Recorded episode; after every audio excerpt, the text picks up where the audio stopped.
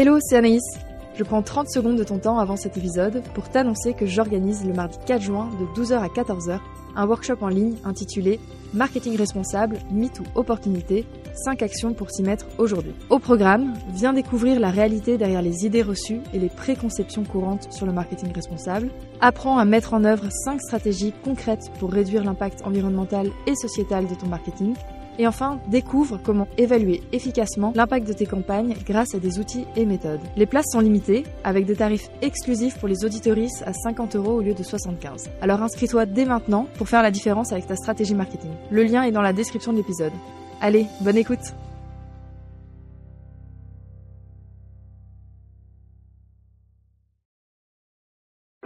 Bienvenue dans Slow Marketing, le podcast du marketing qui ne veut pas finir comme les dinosaures. C'est le premier podcast dédié à la transition environnementale dans le marketing. Je suis Anaïs, experte en marketing digital.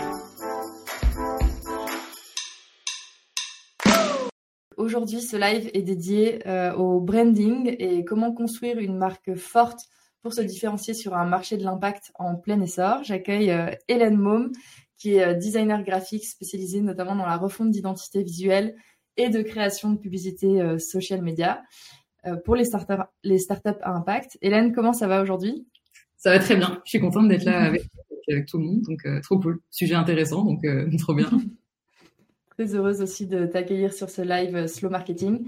Donc pour cette interview, nous allons plonger au cœur de sujets cruciaux liés aux bonnes pratiques en marketing responsable. Et donc on va notamment aborder les sujets de euh, de branding. Et, euh, mais avant ça, Hélène, est-ce que tu peux te présenter? Oui, euh, du coup, donc je m'appelle Hélène, je suis euh, brand et graphic designer pour les startups à impact, comme tu as dit, depuis un peu plus de deux ans, ouais, deux ans et demi à, mon compte du coup. Et j'interviens sur deux types de missions phares. C'est, comme tu disais, la refonte d'identité visuelle. Donc, je vais rarement intervenir pour créer une première version d'identité visuelle. J'arrive quand mhm. les boîtes sont déjà un peu plus matures et qu'elles ont un nouvel enjeu de positionnement, voilà, qui va faire, enfin, qui va justifier en tout cas une refonte d'identité visuelle. Et euh, deuxième, ma deuxième expertise, je dirais, c'est la création de visuels publicitaires pour les réseaux sociaux. Voilà. Super. Euh, Hélène, pour commencer, toi, en fait, tu as analysé euh, la branding de plus d'une trentaine de startups à impact. Euh, D'ailleurs, tu as mis toutes ces ressources dans un, dans un Notion qu'on partagera en lien dans les ressources de cet épisode. Mais euh, est-ce que du coup, après avoir analysé tous ces brandings-là, tu peux nous dire en quoi euh, l'essor du marché de l'impact a changé la donne en matière de branding? Qu'est-ce qu'il, pourquoi ça ne suffit plus aujourd'hui d'acter euh, son univers graphique autour de l'impact? En fait, ça suffisait euh, à l'époque, c'est-à-dire il y a une petite dizaine d'années quand le marché mm-hmm. a commencé à prendre de l'ampleur. C'est-à-dire qu'il y avait encore très peu d'entreprises et très peu de clients à mettre en face de ces entreprises. Du coup, finalement, euh, spontanément, ces quelques entreprises ont opté pour les codes graphiques qu'on va assimiler à de l'impact positif, c'est-à-dire euh, du vert pour tout ce qui est environnement, etc., le bleu pour l'eau, l'océan, euh, le papier craft pour le côté recyclable, euh, des feuilles d'arbres pour encore une fois le côté environnemental. Et c'était ok de fonctionner comme ça parce que justement elles étaient très peu à, à évoluer dans cet univers-là de l'impact. Et surtout, la cible à laquelle elles s'adressaient à l'époque était très petite, mais c'était des gens qui étaient déjà très sensibilisés au code de l'écologie, au code de la transition environnementale, etc., ces problématiques-là et du coup qui était sensible à ces codes graphiques euh, de l'époque. Donc ça matchait très bien. Et puis de fil en aiguille, bah, le marché de la pacte a évolué. Il y a eu de plus en plus d'entreprises qui euh, se sont positionnées dessus. Et, euh, et finalement, bah, arrivé à un stade, il y a eu énormément d'entreprises qui se retrouvaient avec ces mêmes codes graphiques-là. Et là, certaines se sont posées la question de, OK, comment est-ce que je vais faire pour me différencier, sachant qu'on est plein à, évoluer sur du vert, du bleu, etc. Et surtout, pour les boîtes les plus matures, euh, comment passer le stade d'après? C'est-à-dire qu'une fois que leur cœur de cible est, validé, c'est OK, euh, les clients adhèrent. Comment aller euh, atteindre le but, je pense, de toute boîte à impact, qui est d'aller euh, sensibiliser le plus grand nombre de gens, dont des gens qui sont pas sensibles de base à l'impact positif, pour normaliser des solutions, normaliser des, des, des modes de consommation qui n'étaient pas jusqu'à présent. Donc il y a cet enjeu, cet enjeu-là de se différencier et il y a cet enjeu-là de trouver comment véhiculer et communiquer autour de son engagement auprès de gens bah, qui ne s'y intéressent pas forcément. Je grossis un peu le trait, mais c'est ça l'idée de base. Quoi. Donc, euh, voilà, travailler d'autres choses. Quoi. Surtout que cette dernière cible-là pourrait au contraire euh, être un peu rebutée par ces codes traditionnels du verre, euh, de la feuille, et, etc. Exactement. Et du coup, est-ce que tu peux détailler les quatre axes principaux que les entreprises doivent explorer pour construire un univers graphique qui se démarque vraiment de, dans le secteur impact aujourd'hui?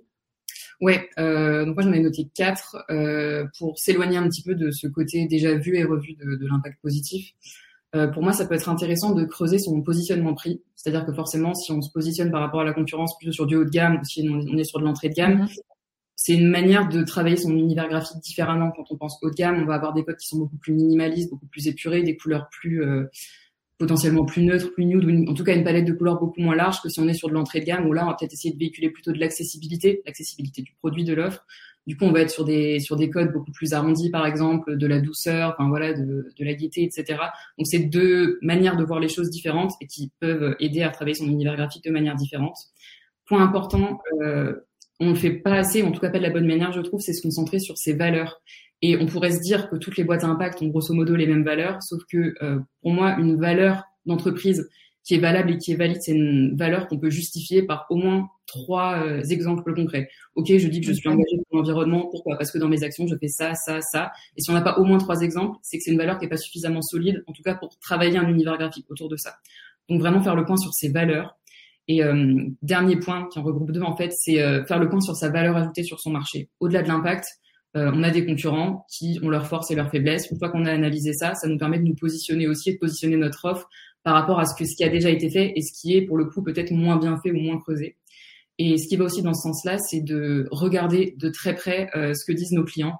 Et euh, pour moi, je trouve que c'est toujours hyper important d'interroger 5, 10, 15 de nos clients et en fait, les mots-clés qui vont ressortir, parce qu'il y en aura forcément en fait des mots-clés qui vont ressortir d'un verbatim à un autre, c'est pour moi autour de ces mots-clés-là qu'on va vraiment pouvoir construire un positionnement différenciant et comprendre quelle est notre valeur ajoutée de la bouche de nos propres clients. Enfin, c'est le la valeur la plus sûre et le euh, enfin autour duquel euh, se construire un univers de marque après.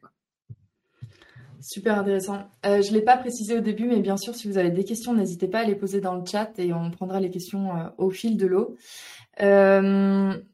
Moi, j'aimerais bien que tu nous partages du coup des exemples euh, concrets euh, d'entreprises que as, euh, avec qui tu as réussi à construire une, identité visuelle forte et unique et, un peu nous dire qu'est-ce qui rend ces identités visuelles efficaces. Ouais, bah, j'ai, à force, comme tu dis, d'avoir analysé plusieurs travaux graphiques d'entreprises à impact que j'ai pas forcément, avec lesquels j'ai pas forcément travaillé mm-hmm. moi-même, pour le préciser, mais ça m'a permis de en tout cas de remarquer qu'il y a deux grandes tendances, nouvelles tendances, je trouve, qui se dessinent en termes de branding pour euh, les boîtes à impact.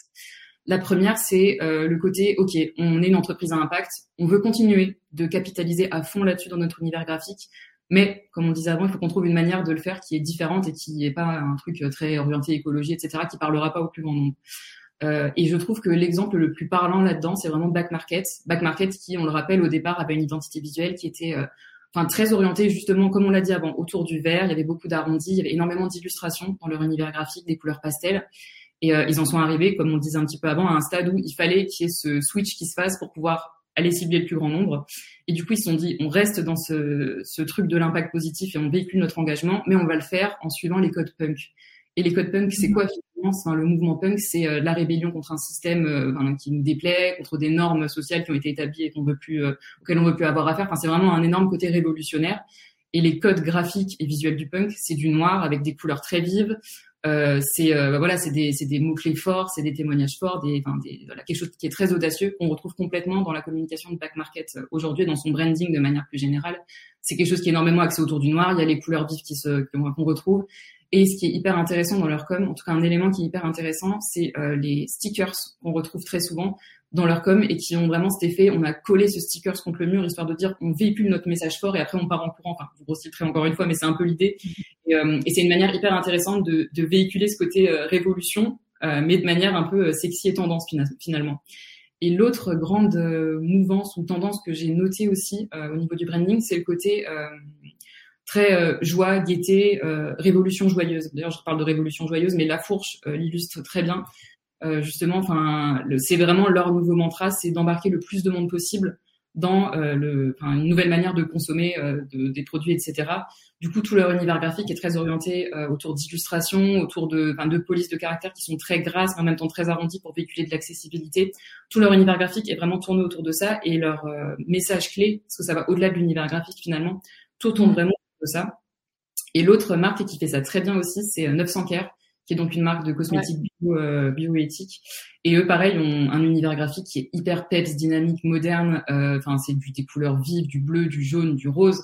Euh, c'est leur sur leur compte Instagram, ça se voit très très bien d'ailleurs. Et, euh, et eux, leur mantra, c'est le concept du happy change, c'est-à-dire qu'on peut changer les choses et révolutionner les choses, mais en faisant ça dans la bonne humeur en fait. Et, euh, et c'est presque cette tendance-là, je trouve, qui se démarque même par rapport à celle que j'expliquais avant avec Back Market, parce qu'elle est peut-être un peu plus simple à mettre en place euh, de différentes manières en fait et à exploiter que que la première. Donc, euh, voilà. J'adore parce que les trois, les trois exemples que tu as donnés, en plus, enfin, c'est pas juste uniquement, euh, l'univers graphique, c'est même le tone of voice. et j'ai envie de dire même jusqu'à des stratégies de packaging. J'ai commandé il y a pas longtemps, j'ai fait ma première commande avec 900 care. Et jusqu'à leur packaging, il y a, y, a, des jeux dedans. Enfin, je trouve c'est hyper on a ce côté ludique et fun. Et en fait euh, bah, euh, faire le bon choix ça peut être aussi marrant quoi. C'est pas toujours euh, être dans le sacrifice écolo quoi. Super intéressant. Pour enfin selon toi c'est quoi le process que tu recommanderais aux startups qui sont engagées et qui voudraient commencer justement cette réflexion de refonte de leur identité visuelle? Ouais, euh, il y a plusieurs étapes. La première, pour moi, c'est d'être euh, de manière très opérationnelle, d'être très au clair sur les problématiques rencontrées. C'est-à-dire que oui, on veut refondre son identité visuelle, mais pourquoi maintenant? Qu'est-ce qui fait que, euh, ok, il va falloir mettre des actions en place pour que ça change? Euh, ça peut être différentes raisons. Euh, par exemple, euh, ok, on se rend compte qu'on n'est pas hyper à l'aise avec sa charte graphique, qu'on n'arrive pas à la décliner sur Instagram, alors qu'on a envie de faire de son compte Instagram une vraie vitrine de son activité, par exemple. du coup, ok, problématique très claire, on perd du temps, on ne sait pas comment faire. Deuxième étape, c'est ce qui va nous permettre de définir des objectifs concrets. Si on a identifié la problématique, on peut mettre un objectif en face. Et du coup, on n'est pas sur une refonte qui se fait un petit peu comme ça parce que ce sera plus mhm. joli, plus sympa. C'est en fait, ce qu'il faut bien comprendre, c'est qu'une refonte ou tout projet en branding, c'est un projet au même titre qu'un autre. Il faut le cadrer au maximum, euh, de manière très concrète, pour avoir des résultats derrière qui servent euh, à notre cause finalement. Donc, on définit les objectifs. Là, l'objectif, si on prend l'exemple de la difficulté à décliner son identité visuelle, sur son feed Instagram, bah, c'est d'avoir une charte graphique social média hyper claire sur ce qu'il faut faire, ce qu'il faut pas faire à partir de notre identité visuelle, et pourquoi pas, euh, je dirais, cinq templates euh, de support de communication, enfin cinq templates de post Instagram prêts pour qu'on n'ait plus qu'à se concentrer sur le fond du message finalement et plus à perdre de temps sur la forme. Donc là, ok, on a les objectifs prêts, le plan d'action, ok, bah du coup, il va falloir qu'on définisse nos piliers de contenu. On a trois thématiques qu'on a envie d'aborder sur notre euh, feed Instagram. Ça va correspondre à trois templates différents, par exemple. Euh, donc, qui va se charger de définir les piliers de contenu? Est-ce qu'on va devoir faire appel à un prestataire externe pour nous accompagner sur le développement de la charte graphique C'est vraiment cadré euh, à tout niveau qui fait quoi, cadré aussi dans le temps. Première étape, ça va nous prendre deux mois. Troisième étape, un mois. Quatrième étape, encore un mois. On a quatre mois de travail euh, sur la fin de, enfin, à la fin de chacune de ces étapes. Qu'est-ce qu'on a comme livrable? Et d'avoir un truc hyper complet pour qu'à la fin, on ait le livrable final qui est la charte graphique social média et les templates en temps et euh, moi, j'ai une question là-dessus. Toi qui accompagnes euh, du coup euh, la plupart de tes clients sur ces projets de refonte, comment est-ce que tu conseilles de faire la transition par rapport aux, aux utilisateurs? Enfin, moi, j'ai eu cette expérience dans le passé de faire une grosse refonte graphique, vraiment un changement d'univers assez radical sur une application. Et, euh, et, je me souviens que ça n'avait pas été apprécié par, par tout le monde. Il y a toujours des, des gens qui vont dire bah, c'était mieux avant, je préférais l'ancien logo, l'ancienne couleur. Toi, c'est quoi tes recommandations là-dessus euh, pour vraiment accompagner ce changement auprès de, de la base d'utilisateurs actuels? Euh, mais c'est bien que tu le dises parce que ce sera toujours le cas. Il n'y aura jamais euh, un nouveau branding qui fera l'unanimité, comme il n'y aura jamais euh, un email envoyé qui fera 100% de taux d'ouverture. C'est pareil sur tous mhm. les. Euh, pour moi, là où tu limites le plus les risques, c'est en faisant ce qu'on disait un petit peu avant, c'est en te concentrant au maximum sur les retours de tes utilisateurs, parce qu'en fait, euh, c'est de là que, que, vient la source de la réponse, et c'est euh, ce qui te permettra d'éviter d'avoir bah, un maximum de gens qui vont dire bah, j'aime pas, parce que bah, finalement, plus tu prends en compte leur retour à eux avant de mhm. commencer le travail, plus moins tu as de chance en tout cas de te planter au niveau de la refonte. Ok, très intéressant. Euh, selon toi, aujourd'hui, c'est quoi les plus grands défis auxquels les startups à impact euh, font face lorsqu'elles essayent justement de concilier euh, une esthétique, un branding attrayant avec un message qui est vraiment significatif et qui est important et qui est, même carrément dans l'urgence, notamment sur l'impact climatique. comment on fait pour concilier tout ça dans son branding? C'est une très très grosse question et y a pas, je pense qu'il n'y a pas une réponse à la problématique. C'est juste que ouais, ce défi-là, c'est de réussir à rendre sexy finalement d'une manière ou d'une autre. Mm un produit qui n'est pas forcément aux yeux de quelqu'un, mais en le packageant d'une certaine manière, ça lui parlera en fait. Et c'est un peu ce qu'on dit depuis le début, c'est trouver une manière de continuer à communiquer en tout cas dans les mots, mais d'exprimer, enfin sur son engagement, euh, sur son engagement, mais de trouver une manière graphique qui s'éloigne un petit peu de ça. En gros, si on avait une jauge au tout départ pour les premières boîtes à impact euh, de comment je communique sur mon, sur mon engagement, elle aurait été à 100%. Là, l'idée c'est d'essayer peut-être de la réduire à 70-80 et de réserver ces 20-30% euh, restants à, à une communication qui soit axée peut-être plus sur la, ouais, sur euh, c'est le côté urgent, mais on peut le faire ça de manière euh, cool quand même, ça peut quand même être intéressant, ça peut quand même être accessible. Enfin voilà, c'est trouver d'autres mots-clés à mettre en face de son engagement plutôt que, je pense, le côté urgent, etc. Mm. Du coup, j'ai en tête euh, l'exemple de 900 Care que tu as cité avant, euh, où euh, notamment ils ont une grosse campagne Instagram avec ces publicités sur le fait de gâcher de l'eau en, en, vidant, enfin comme si tu achetais de l'eau en fait en achetant notamment de, des produits de lessive ou quoi que ce soit traditionnel.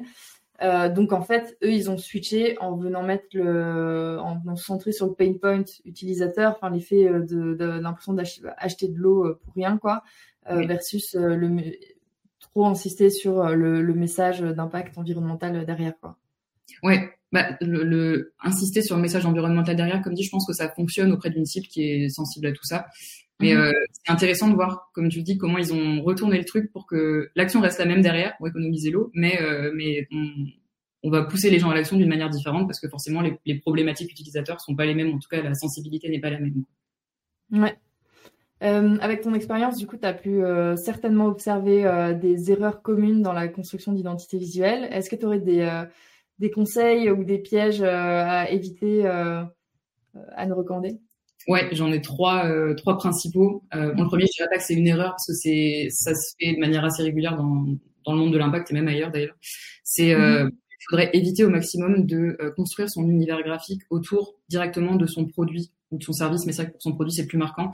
Et là, je peux prendre l'exemple de Hors Norme, du coup, qui a changé d'identité visuelle récemment justement. Mais l'un de leurs premiers logos, c'était vraiment euh, le nom de la marque avec une espèce d'icône qui ressemblait, qui représentait du coup leur produit phare, un légume euh, pas déformé mais qui est pas, qui rentre pas en tout cas dans les cases de ce qu'on peut imaginer euh, être un légume euh, bien cultivé, propre, euh, digne à la consommation, parce que c'était ça leur cœur de métier à l'époque, c'était vraiment de enfin de, de, sauver du gaspillage alimentaire tous les légumes qui ne correspondaient pas au code de la grande distribution, donc des légumes qui étaient un petit peu abîmés ou qui avaient effectivement deux jambes comme cette carotte de leur logo. Et, euh, et, le souci entre guillemets qu'ils ont rencontré, c'est que arrivé à un certain stade, ils ont voulu élargir leur offre et intégrer du coup à tout ça aussi tout ce qui est produits d'épicerie euh, qui pouvaient être gaspillés parce que euh, il y avait un sachet de pâtes qui était un petit peu écorné. Enfin voilà. Alors qu'en vrai, tout restait très sain et propre à la consommation sans aucun problème. Sauf que bah, du coup, le logo carotte représentait plus du tout l'entièreté de leur gamme puisqu'ils s'ouvraient aussi à tout ce qui était riz, pâtes, etc. Donc c'est aussi pour ça qu'ils ont en partie refondu leur identité visuelle. Donc première erreur entre guillemets à éviter. Euh, deuxième erreur, euh, ça qui est très important, je pense, c'est d'oublier de réassurer. Euh, ok, on refait notre identité visuelle, mais derrière, on vous oublie pas, vous, les premiers consommateurs qui, qui êtes passés par nous. Notre engagement reste le même, ça ne change pas. C'est simplement qu'on va essayer d'aller un cran plus loin pour toucher un maximum de monde. Et donc, du coup, bah, la com change, mais l'engagement reste le même. Et euh, les marques, je, qu'est-ce que j'ai en tête comme marque qu'il a fait? Euh, je crois que la fourche, au moment d'avoir refondu son identité visuelle, avait communiqué dessus. Enfin, vraiment, c'est quelque chose qu'on retrouve généralement dès qu'il y a une énorme refonte, euh, mm-hmm. faite par une marque en tout cas qui est bien établie, etc., et qui justement est hyper connue par des utilisateurs. A un gros changement, enfin, faut vraiment l'accompagner et pas juste balancer ça comme ça. Donc, on n'oublie pas de réassurer. Et dernière euh, préconisation, c'est vraiment d'éviter de, enfin, ne pas avoir, ne pas attendre un effet waouh en regardant cette nouvelle identité visuelle. Ça, c'est une remarque qui est très euh, globale, euh, liée à tous les projets graphiques et pas seulement pour les boîtes à impact, mais je préfère le rappeler quand même. c'est l'effet waouh, ne l'oublions pas, est quelque chose qui est très subjectif et, et du coup, on peut être sensible à des codes graphiques qui correspondraient, qui correspondraient pas du tout à ce qu'on veut que notre entreprise véhicule comme message et du coup, c'est hyper important de prendre un maximum de recul, même si je sais que c'est pas facile, mais de prendre un maximum de recul et de se rappeler que le branding, euh, c'est pas la solution miracle à tous nos problèmes. C'est un outil marketing comme un autre, mais ça reste un outil pour nous aider à atteindre un objectif. Et si dans les faits l'objectif est atteint, même si on, on s'évanouit pas euh, chaque fois qu'on voit notre identité visuelle parce qu'elle est c'est pas grave et c'est normal, quoi. Donc, euh, donc voilà. Oui, j'aime bien ce rappel. D'ailleurs, quand tu avais parlé du processus, tu avais vraiment commencé par si on, une refonte doit partir d'un objectif concret ouais. et pas juste de euh, j'aime pas la couleur du logo ou euh, j'en ai marre de voir euh, ce, ce, logo depuis euh, quatre ans. Ça peut être la base, mais il faut creuser derrière. Quoi. Oui, ouais, ouais, ouais. on arrive aux questions de la fin, donc n'hésitez pas si vous voulez poser des questions dans le chat pour qu'on les prenne. Hélène, si je te dis slow marketing, tu penses à quoi?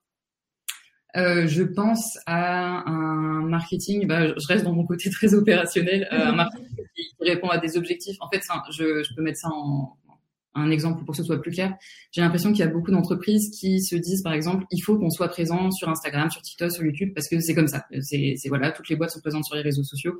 Ça, pour moi, c'est le marketing traditionnel, et pour moi, le marketing slow, en tout cas plus engagé, c'est un marketing qui, encore une fois, répond à des objectifs. Je veux être sur Instagram parce que blablabla, bla, bla, bla, euh, tant et tant d'objectifs listés, et c'est concret et c'est précis.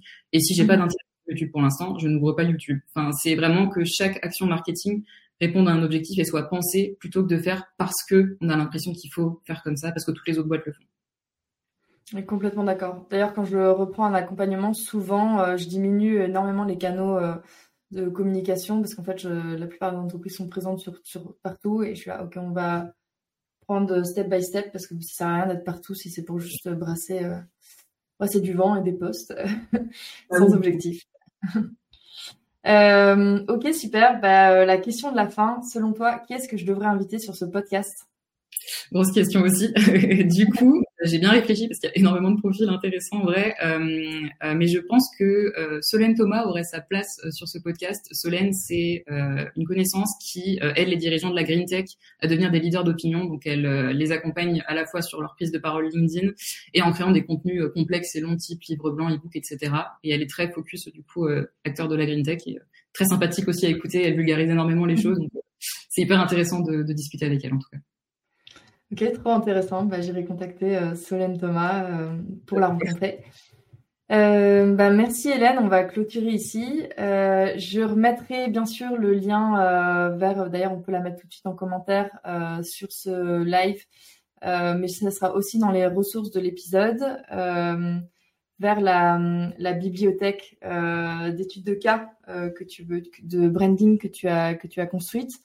Euh, je vous invite vraiment à aller la regarder parce que c'est passionnant de voir toutes ces identités euh, visuelles et surtout l'analyse que tu as pu en faire. Et ça permet, euh, bah, notamment si on se pose la question d'un projet de refonte, de pouvoir avoir comparé et regarder aussi, avoir plus de, pistes vers quoi on veut aller et, et pourquoi. Est-ce que tu as un mot de la fin à ajouter, Hélène On conclut là-dessus? Euh, non, bah merci beaucoup en tout cas pour euh, votre présence. J'espère que le sujet vous a plu. Euh, N'hésitez pas si vous avez des questions complémentaires, même plus tard, euh, à m'envoyer un petit message sur LinkedIn. Je me ferai un plaisir d'y répondre. Et, euh, et, puis voilà, merci Anaïs de m'avoir invité. Quoi. merci Hélène, c'était un plaisir. C'est tout pour aujourd'hui. Rendez-vous dans deux semaines pour un nouvel épisode. Si tu ne veux rien louper, abonne-toi à la newsletter ou à mon profil LinkedIn, Anaïs Baumgarten. Tous les liens sont dans la description. Merci pour ton écoute et à très vite sur Slow Marketing.